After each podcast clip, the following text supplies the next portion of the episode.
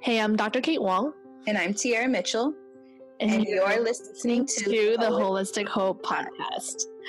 We invite you to join us and our village in conversations rooted in wellness and health so that we may grow a community of generational healing through love. In this episode, episode 7 of the Holistic Hope Podcast, join Kate and I as we recap our biggest takeaways from our previous discussion with public speaker and voice coach Christine Meninskis of Rocket Out Woman, going deeper into the amazing effects of combating your fears while walking in your own power and ways to utilize support from your loved ones along your journey. Be sure to join in the conversations with us on Facebook and Instagram. We hope you enjoy this week's episode. I love that part, though, when she's talked about how healing it was, because when she mentioned that she had so much stress happening from birth all the way through, and that it almost like ate away all these different seeds of like, okay, this is not right. Because unless you had those seeds, you won't be at the end where she's at, saying no, like how powerful she was in regards to her birth, in regards to her, diagnoses, all these different things. If those things weren't in line of those seeds that she had that was going on with her, that she noticed, that no one helped her, that's kind of what shaped her into that, which I found so powerful. Yeah. Especially how it started with pre-cancer in her esophagus, and thinking of how powerful of an empowerment speaker she is for women, and what I really loved how you just pointed out was not only was the beginning of her life centered around stress, which led up to those moments, but then what she described her mom went through, mm-hmm. And carrying her. And Christine, pretty much, how I'm looking at it, she stopped that cycle of stress being passed along. And, and she even said, me and my children have good relationships, there's no craziness going on over here. We're all pretty healthy. And it's like that decision to walk in her power carry on to so many other aspects of her life. And now she's passing it on to other women who's also passing it on to their children. Yeah. That was awesome. Yeah, because it could have continued. Because the mainstream only has what they pinpoint out of control. Because when we're talking about labor, talking about birth, the reason why there's so many C-sections is they control what's going on, and it's one of those things. It's a procedure to do to for your job, and so to do that, you're literally doing what you need to do as a surgery, what they're trained to do. And so it's not saying it's bad or, anything like that, but that's what it's pushing more towards. But the thing is, people are waking up and realizing that, you don't need that, there's all these benefits of not having it. Like where she talked about the birth canal, how it kind of does that. Literally the birth canal, I don't know if we mentioned in a different episode, but basically the birth canal, that contraction on the head that's interacting with the baby and the mom through that, it's like kind of saying, wake up, and it's happening, it's coming. It's kind of like putting this craniosacral kind of wake up call. It's like, this is happening, kind of they're moving. And then once it, I don't know if you ever felt it, but when basically the baby kind of comes out, it's almost like a pop. Yeah. Mm-hmm. Like that is right? It's like that pop saying, okay, now everything starts. It's like that start button for the baby. And so a lot of times when you're literally doing the C-section, you don't have that because you literally get cut. You put someone else is coming into your womb where it's protected and nothing came in at all because it was the baby's space. And so when someone comes in, cuts in, puts their hand in and opens it, that trauma or that foreign object is stressful as well. And then it's like, wait, what? Like, what is this? What is this light? What is this happening? That's why a lot of times you see the baby not moving much because they don't know what really went on. It's just kind of got opened. And that's why they're saying they're starting to realize how more beneficial water births are because of that that transition, when they come into the world, they're in the water, which is really similar to what they've been experiencing.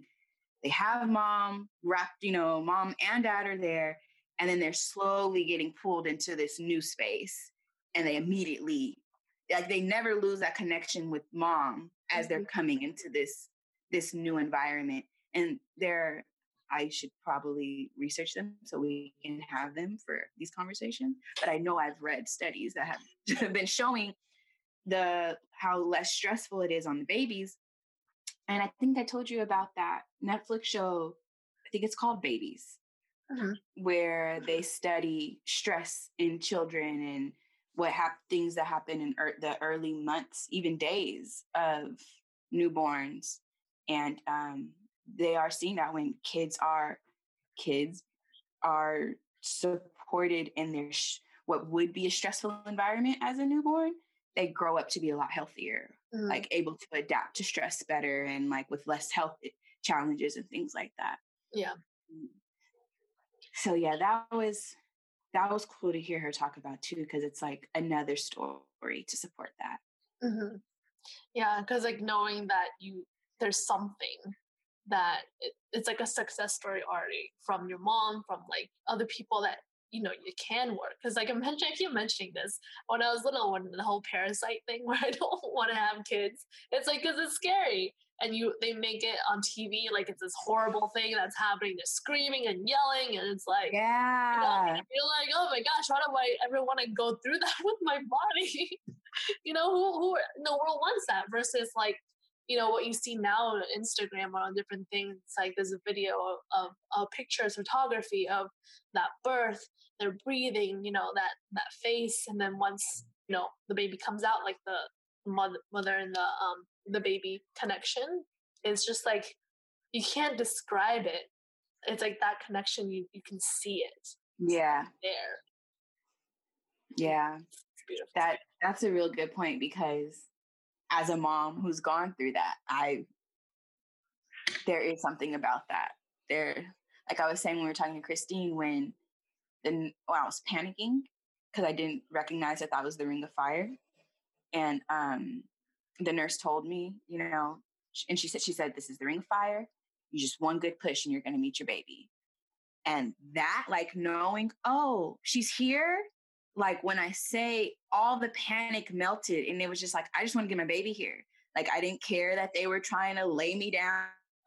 I literally was like, if I'm going to lay down, you're going to lay me down, because all I want to do is get my baby on my chest. Mm-hmm. And I was so driven by that.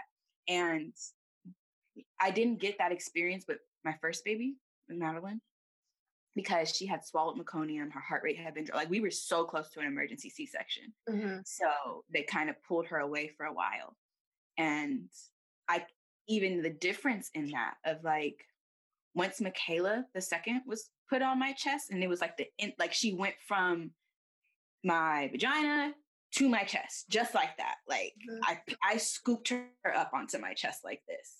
And to be able to, they didn't take her from me. They wiped her down while she was on me. And I got to, like, snuggle, and she smelled like something I had always known, kind of thing. And it was just like this instant, nothing else mattered. Like, I remember laying there, they're cleaning me up and everything, and I didn't care. I was like, I have my baby.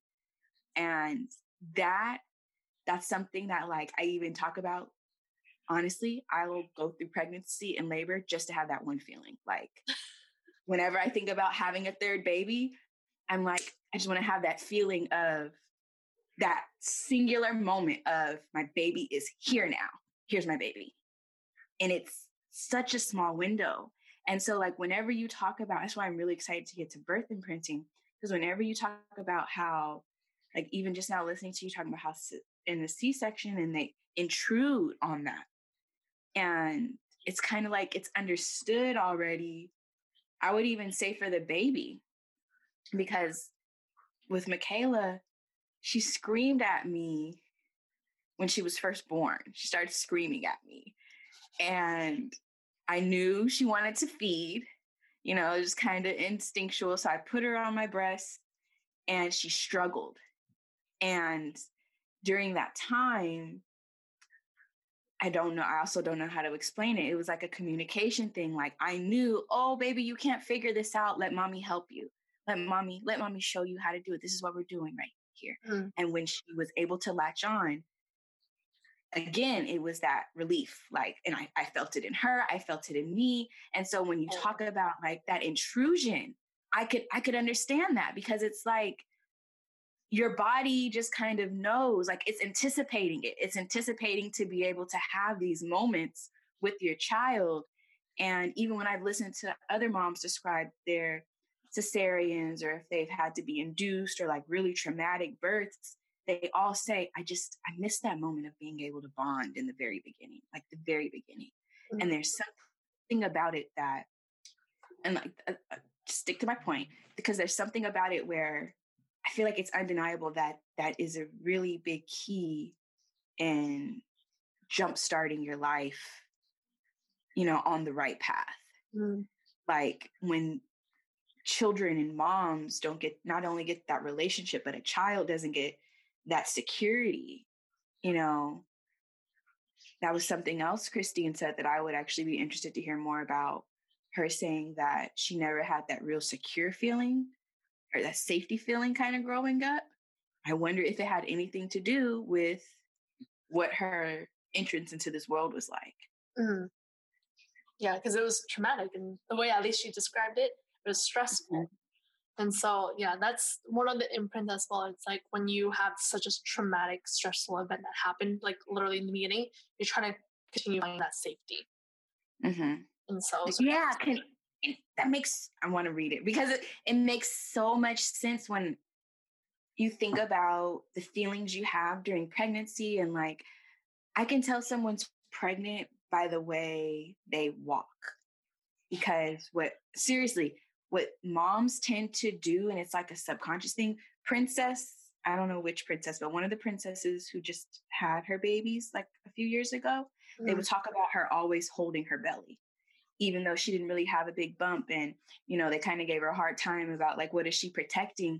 But it's a real instinctual thing. Like, I know for me, it was like, my baby's here. My baby's safe. We're okay. You know, or hi, baby, mom's here. Just want to say hi to you. Hey, thinking about you, you know, like it's a communication. It's already a bonding thing, even while they're growing. Mm-hmm. And so you can see it. Like, that's how I meet a lot of new clients, because when I see that subtle rub to the belly and there really is no belly, I'm like, you're pregnant. You're talking to your child right now. I see you. And so, yeah, I could imagine, I can only, because we don't have all the science to back it up. And I feel like we're getting so close, but to be able to see like the exact energy that, you know, energy waves, or however we can measure it, that is happening, I'm ready to look at those. Yeah. I think because like the pregnancy aspect of it is so sacred that, you know, in general, what pregnant mom would ever want to put themselves in an experiment for you to test her, right? Or drug wise to test. But that's why there's no drug, no vaccine, nothing that's actually like experimented on a pregnant woman, yet they say it's safe for pregnant women. Like nothing was ever tested for them, like on them, to prove that. It was just, they were just done to them. No woman's going to agree. Yeah. No woman's going to agree to that. Yeah, like, that's your point. Why would that even happen? Like, you know, you're protecting your baby, you know? Yep. Like, well, it's the last thing you want to do. It's like, unless you actually need it. But then in the whole aspect of, you know, other people telling you what you need versus you knowing what you need, and realizing and having that for information of what you know that you should need in certain times.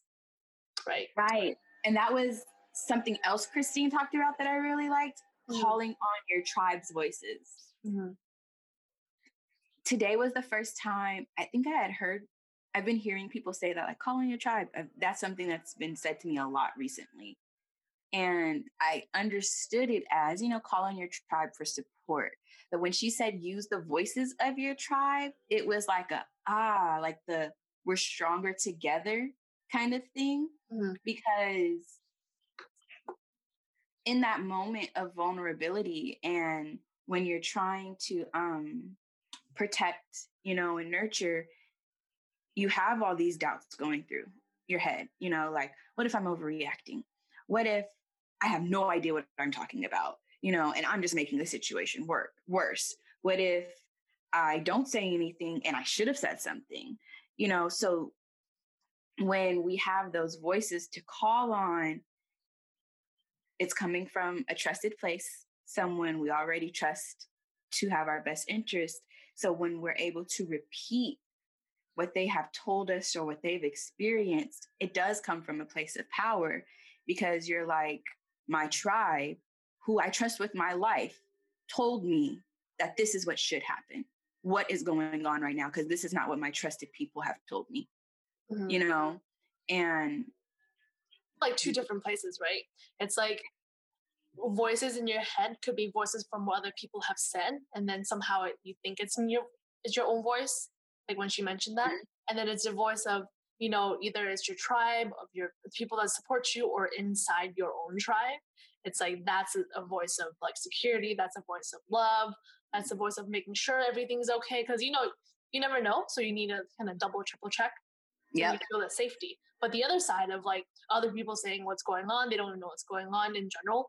And then they have their fear. Like usually what other people say is tends to be on the fear side of like, you know, is this really happening? Is this going to happen? That's like the fear coming in. Is it going to happen? It's like, you know, I don't think you can, therefore, you know, you should use this drug, use this, you know, whatever it is that you need. And so it's like two different spectrums of that. Mm-hmm. Yeah. And let me get my notes back because there was something else she said, that intuition, because you know, the saying that your first thought is the one you should go with. Mm-hmm. I feel like that's kind of what she was saying in her interview. When she was saying moms, you know, especially as a new parent, it's hard to trust that intuition. Usually your first thought is what comes through, but then that fear comes in and you start questioning everything. And so something I thought that was really powerful to take away from that in terms of being able to trust your intuition, to trust that you've surrounded yourself with a tribe that will guide you in love and support you in the pregnancy, the parenting that you're desiring, is I think something she said that was so powerful about being able to trust that intuition, trust those voices, is making decisions that are supported in your wellness, mm-hmm. that aren't aligned with fear of like trying to necessarily prevent anything, more so that are aligned with caring for yourself in the best way possible. You can only do your best. That was something I really loved about listening to her, was she had a theme of, as long as you're doing what feels like it's good for you, you're doing the right thing. Like keep doing that until someone tells you otherwise, until you find out that no, there's actually a better way, you know, that as long as we're making these decisions, not rooted in fear, not rooted in, I have to get ahead of this before it gets ahead of me kind of thing, but just observing what's happening now and doing the best we can in that moment. Because mm-hmm. it's like a skill. It's not something that you're like, oh yeah, you know, 10-year-old self, you're like, yeah, this is good for me because who doesn't want this? You know, it's like a skill of, you know, growing, struggling through certain things. And then it's like, oh, so all the stuff that I've been through, yes, it didn't work. Yes, it did work. And then it's that skill of like, it's not just like gut. It's like deeper than the gut, more like the sacral, like bottom almost foundation of like this. Yeah. Right. It's like so much deeper than the gut feeling. And so that's why I found so powerful. It's like, it's not like one of those. I'm going to have to talk about chakra one day. Yeah, we should actually. You're going to this in a future podcast, and the chakra aspect to it. But yeah, because how you said, right, how you said it's deeper than the gut and it's sacral. There's this sacral chakra, mm-hmm. and the sacral chakra is in our reproductive organs. Mm-hmm. It's around our reproductive organs, and it's right above our root chakra, the first chakra. Mm-hmm. when your root chakra is pretty much everything survival. And then right next is the sacral. And then right above that is the solar plexus, which is like your confidence, your courage to do what your root chakra and your sacral chakra are telling you. This is what we need to do for our survival and well-being. That makes sense. But you have to have the courage. Get this. You have to have the courage to do it. Your heart chakra comes next, which is the love to be able to tap into that power so that you can express it with your voice and make it happen. Yeah. I think that's why her theme is so like compelling, because it just like, goes through so well. And I could have talked to her all day. You should hear her sing on Facebook. She's awesome. I think I would have to look more into the Bradley method, but the 3 points, like if I were to only take away 3 really key points from this, it would be, we kind of already touched on it, being rooted in wellness, because she did talk about like your diet, your stress management, and then taking action on those things. You have to already be committed to doing what's best for you in order to take the action. You can do all the research, talk to everybody, even tune into yourself to get a feeling for what's right. But at some point you have to take action. And I do think that's a lot of place where I can speak from experience. This is the wrong action. So I loved how she talked about that. And the sharing information, once you learned it, that's point number 2 for me, like really strong takeaway.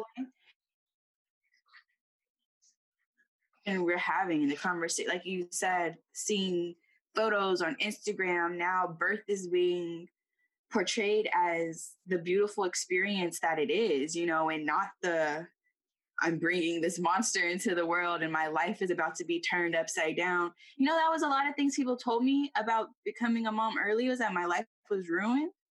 And for the life of me, I couldn't understand that. Like, I understood that they were trying to say things would be hard, but I mean, life is hard when you're 30 and have a kid. No one is truly prepared to have a, that's a brand new experience, and you're caring for a human being. And it's probably something you've never really done before, especially to that capacity. But had I not been in all the mom groups and things I was in, so I like how she said the Underground Railroad, had I not been in all those mom groups, I really may have lost my mind. I really may have gone into a dark place of not thinking I was capable of caring for my child. And not to boast, I feel like I'm doing a damn good job raising those girls, Yeah, sure. But I wouldn't have had that confidence without having people willing to share the information with me that I was able to get. Yeah. And just going to that part, it's like, I was watching some movie recently that was just on one of those, channels, but, to the part is like, if you follow mainstream thinking you can't, and then thinking how other people fix me, Mm-hmm. And then when you do have a child, and then it's like, well, can I do it? Am I good enough? All these different things. Then when you talked about, you doubt yourself, all these different things. If you go further into that, that's when it's like when people literally doubt themselves in every single part of their lives, in their finance, in their home, in their work, all these different things, that makes a person literally inoperable to function. Move. They're frozen in fear. Yeah. They're frozen in fear. And how will they take care of their kids if they have no money, no time, all these different things, right? Hence the whole growing of foster care, whole growing of all these different things that, they just kind of give their babies away, basically. And it's like society's been putting so much on that, of the fear of the certain things that you can't do certain things.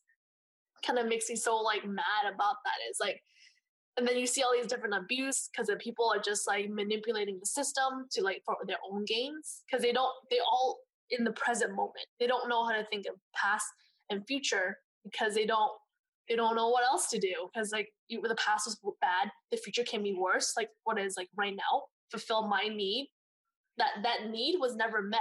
The root version of it is never met. Therefore, they capture whatever is nearby.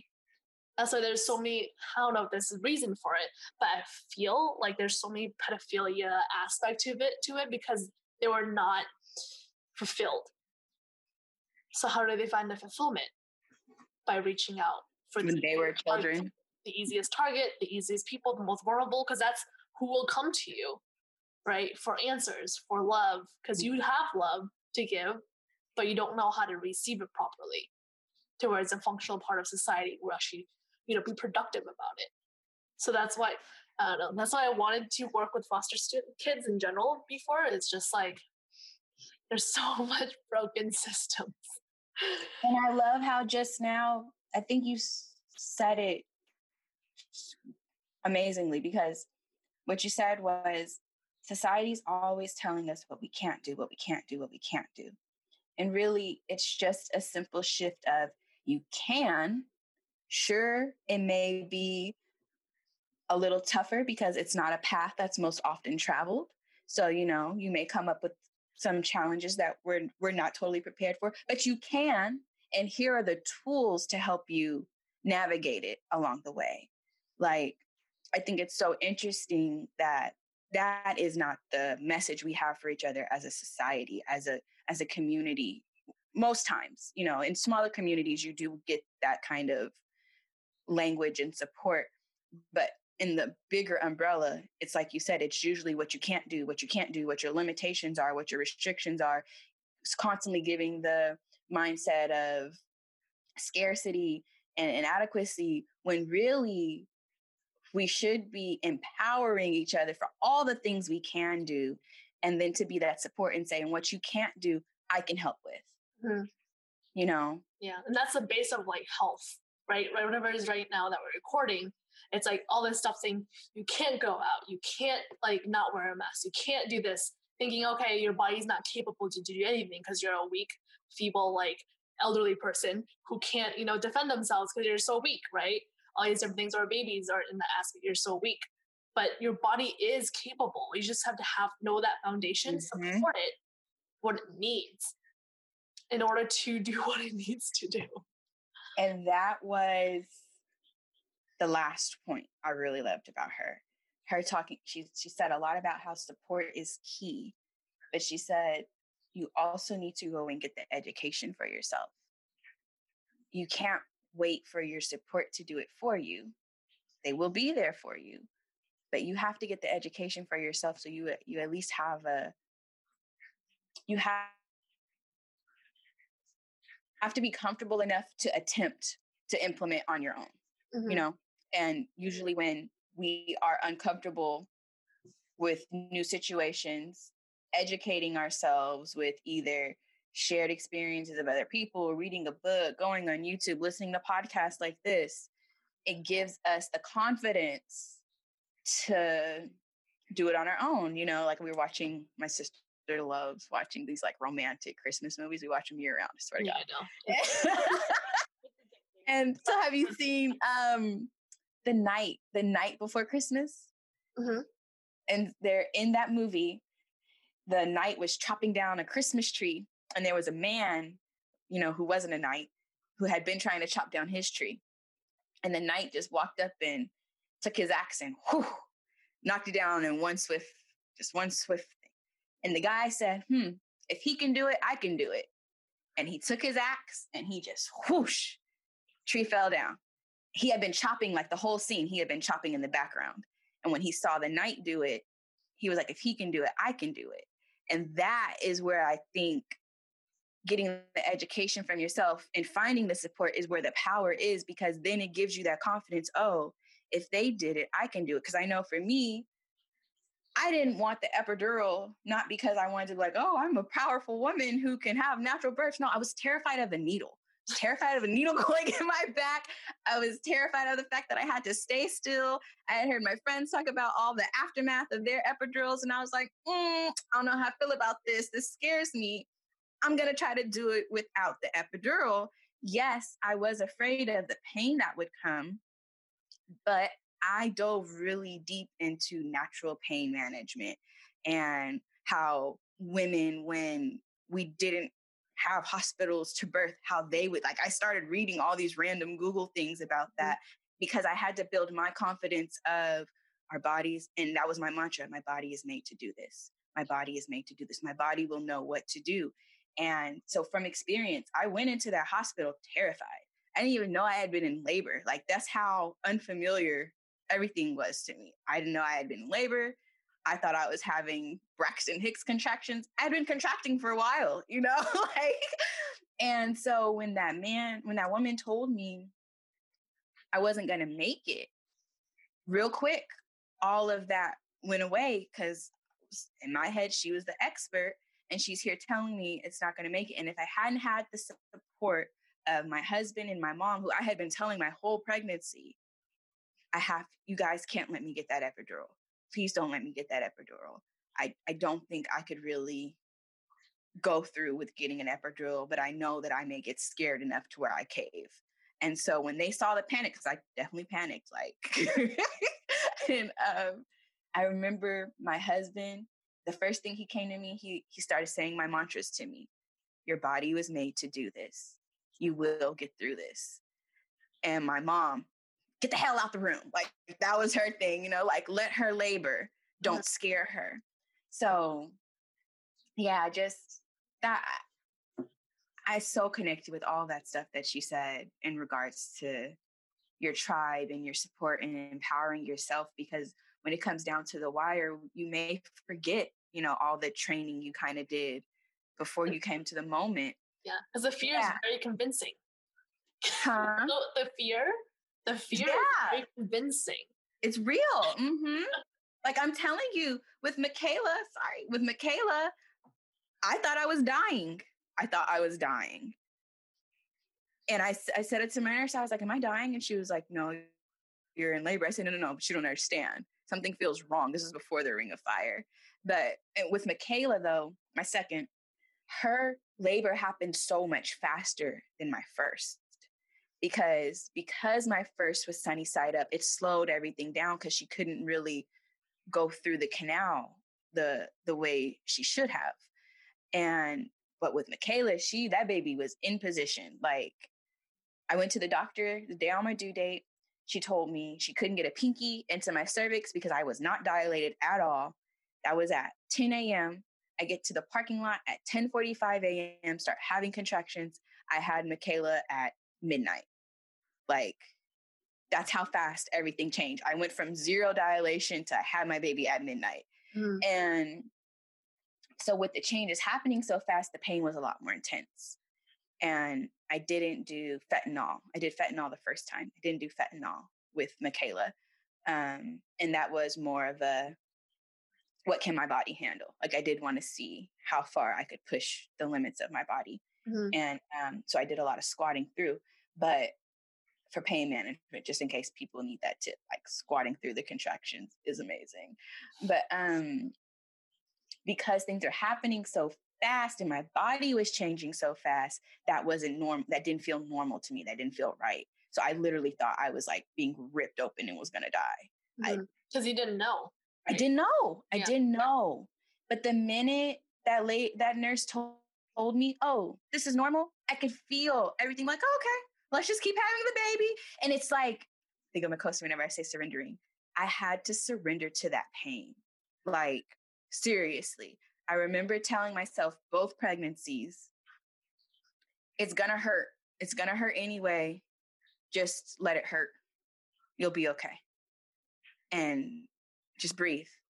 And when I did that, like, yeah, the contractions came, but like, I fell asleep with my first baby and they were telling me, they showed me on my contraction chart, my contractions were going off the charts. And they had come up to me and asked me, are you sure you don't want an epidural? Because from looking at this, you should be in a lot of pain. They were like, you're not getting breaks in between your contractions. And when they compared it to, like, because you can see all the other women who were in the labor room or that floor. Yeah. Compared to theirs, mine were like, whoosh, whoosh. They would get these long gaps of breaks. Mine was like barely a gap in between. But I told myself it's going to hurt and I'll be okay. And I was fine. Mm-hmm. I was totally fine. Yeah. Imagine, like, all the other people that were on the floors. Like, it's going to hurt and it's not okay. Like, exactly. That shift, that small shift, because then you're resisting something that's inevitable. And again, like I keep thinking, Mikosi, you're just bringing yourself suffering because you cannot control that pain. Like, people will tell you when they get an epidural, like, yeah, my body got numb, but I still felt everything that was happening. You know, like, I don't know if the epidural was really worth it, because it's even how you can explain what your cervix is doing, what your pelvis is doing. Like, it's intense. Yeah, logically, you should be in a lot of pain. Like, it should hurt. And so, yeah, that's what I loved about talking to her, which you could tell she had the mindset of, there's nothing to run from. We're going to embrace all of it, and we're going to do the best we can in this moment. And I feel like that is the key, even when it comes to parenting. I have really difficult... Madeline had her first breakdown about being on lockdown the other day. And it didn't register to me. I was like, oh, this baby's having cabin fever. Didn't really register me at first. Mm-hmm. Until I started thinking about how odd it was, you know, like when I started really thinking about it. And so it was difficult to manage because Madeline never breaks down. She's I call her my golden child. Like, she's, yes, mommy. Okay, mommy. Oh, I'm sorry, mommy. And in that moment, I remember I just got on the couch with her and I let her cry. And I didn't know what was going on, but I was like, yelling at her isn't going to help.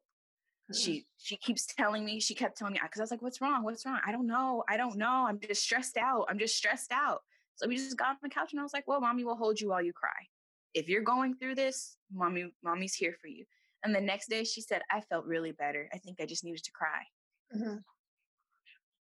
Yeah. So just the surrender of allowing, you know, like sometimes we have to sit in the discomfort to get the, not the cure, but the healing. Yeah.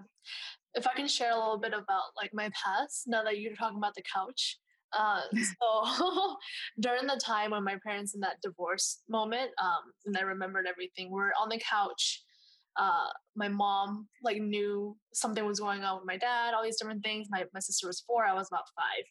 And then my mom was basically saying like, I don't want you. I don't like, from kind of going back to that like moment, being in her shoes, she mm-hmm. was really into, she does not want a divorce. She does not want to be alone. She does, you know, all these different things of what she did not want to do versus, you know, I'm just putting myself in her shoes. I have no idea what she's thinking, obviously, but like that she's in that resistance mode where she can really say anything to anyone, even a 5-year-old kid who's crying because I look like my dad at that moment.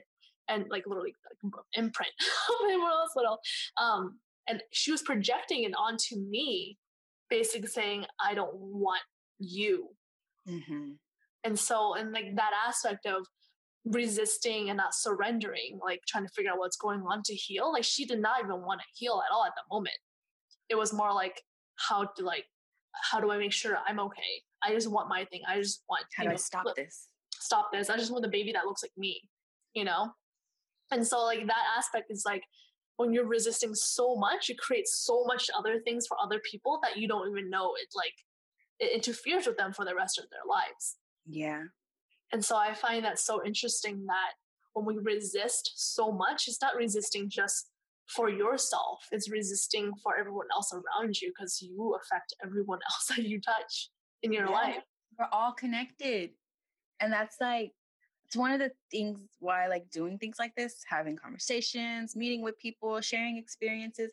I'm always open book type of person, like always, because I believe we can learn so much just from shared experiences. I truly do.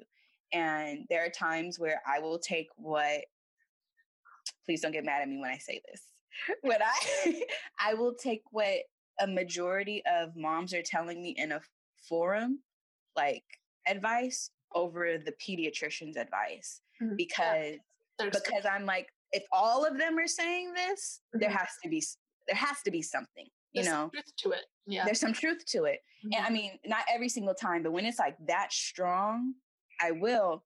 And I really feel that when we're afraid to open up and share about those kind of things, we're holding on to other people's blessings. Like, we're holding on to maybe the healing someone else needs to get through the next phase of their life. Like, for example, what if a woman hears this podcast and she was getting ready to sign that paper saying she was going to have a scheduled C-section because they said, if you don't have your baby by your 40th week, we're going to go in, you know, cut you open. And then she realizes, it's completely normal for babies to go to 42 weeks. And then if I get monitored, I can even go into 44 weeks, you know? Mm-hmm. And it totally changed the trajectory of her and her baby's life, because now they don't have that traumatic imprint because that baby just wanted to bake a little longer. And that concludes this week's episode of the Holistic Hope Podcast. Thanks for joining us. We hope you enjoyed the episode. We would like to invite you to continue the conversation with us online. Check the show notes to see where you can connect with Dr. Kate, myself, our guests, and the rest of the Holistic Hope community to dive deeper into ways we can create generational healing through love. See you next week, and until then, stay well, friends.